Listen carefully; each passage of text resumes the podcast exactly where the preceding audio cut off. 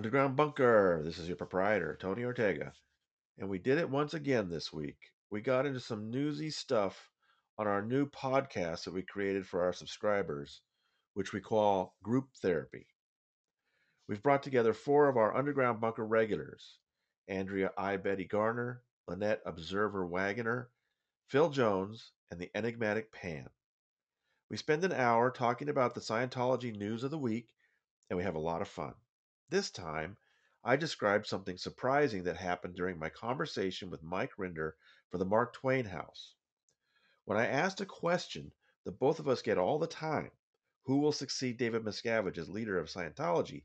he surprised himself with an intriguing answer. Mike suggested that Shelly Miscavige might be in a position to take over in Dave's absence. And then we heard from Phil Jones another surprising suggestion, which might be even more plausible. And it's his own son in law. Here's the segment.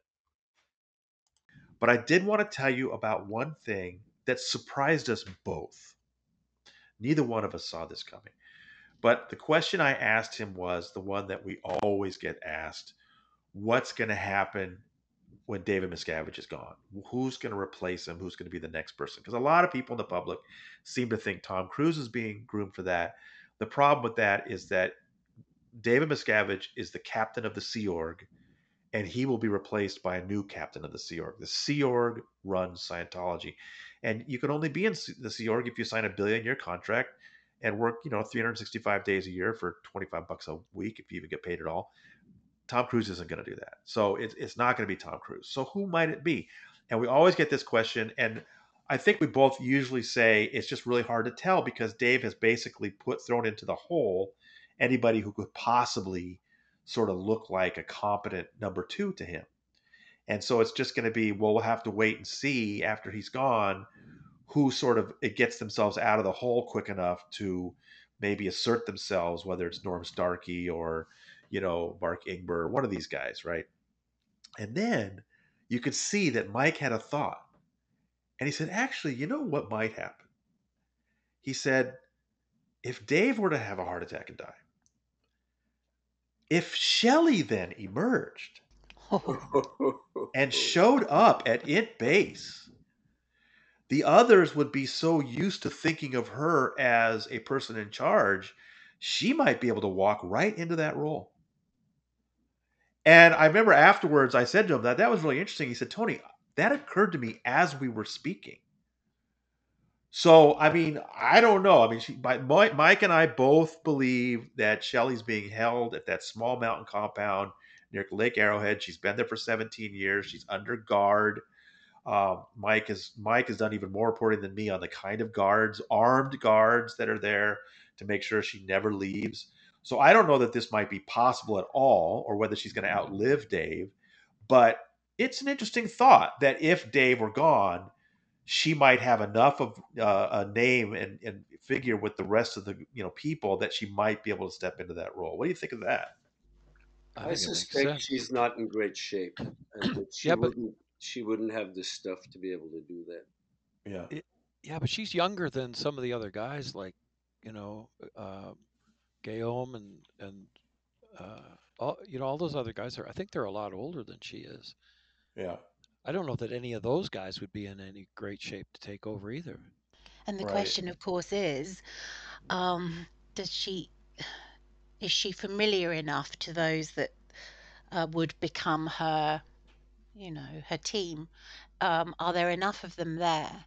Um, who who still you know know who she is and the the role that she played beforehand or would are we saying that she'd sort of ride in and and free these top level execs from from from prison? And of course we're not. That's i just i wonder how that this would happen you know if if shelly would even be given the respect of being informed at, you know as right. in, in terms of this is your your your, your husband or or whether it would just be something that would um, filter its way through the membership. I don't, I don't know. I mean, it would be yeah. such yeah, a the, fascinating. The other person I thought might be able to step in there, who is probably more well known, is John Goodwin.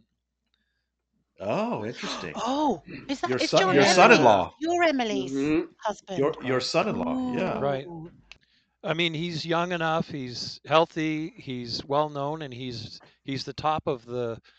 Uh, r- I mean, ASI Author Services Galaxy Press is pretty far up there, and I've seen the effect that those guys have when they walk into any org, Sea Org, org, or anything like that.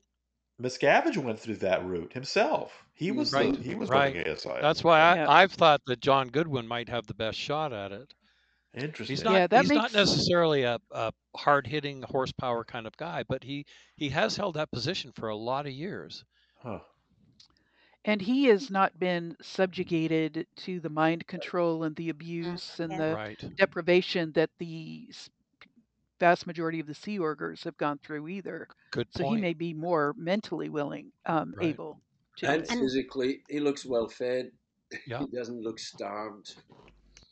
And yeah, he, some he great. looks like a man with energy, doesn't he? He's Yeah. charismatic and you know, good-looking guy, well dressed. I mean, he's a good front Yeah. man, isn't he? Yeah.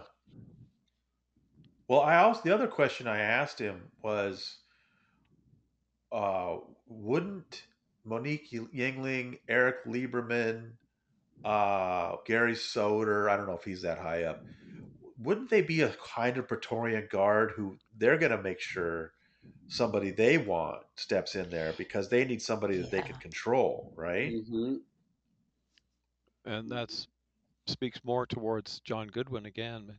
Uh, That's true. I would think. Yeah. Yep. Because they'd have a lot of questions they'd have to answer if they tried to put Shelly in there at that point. Right. Of course, we've all just signed his uh, death warrant now. Oh.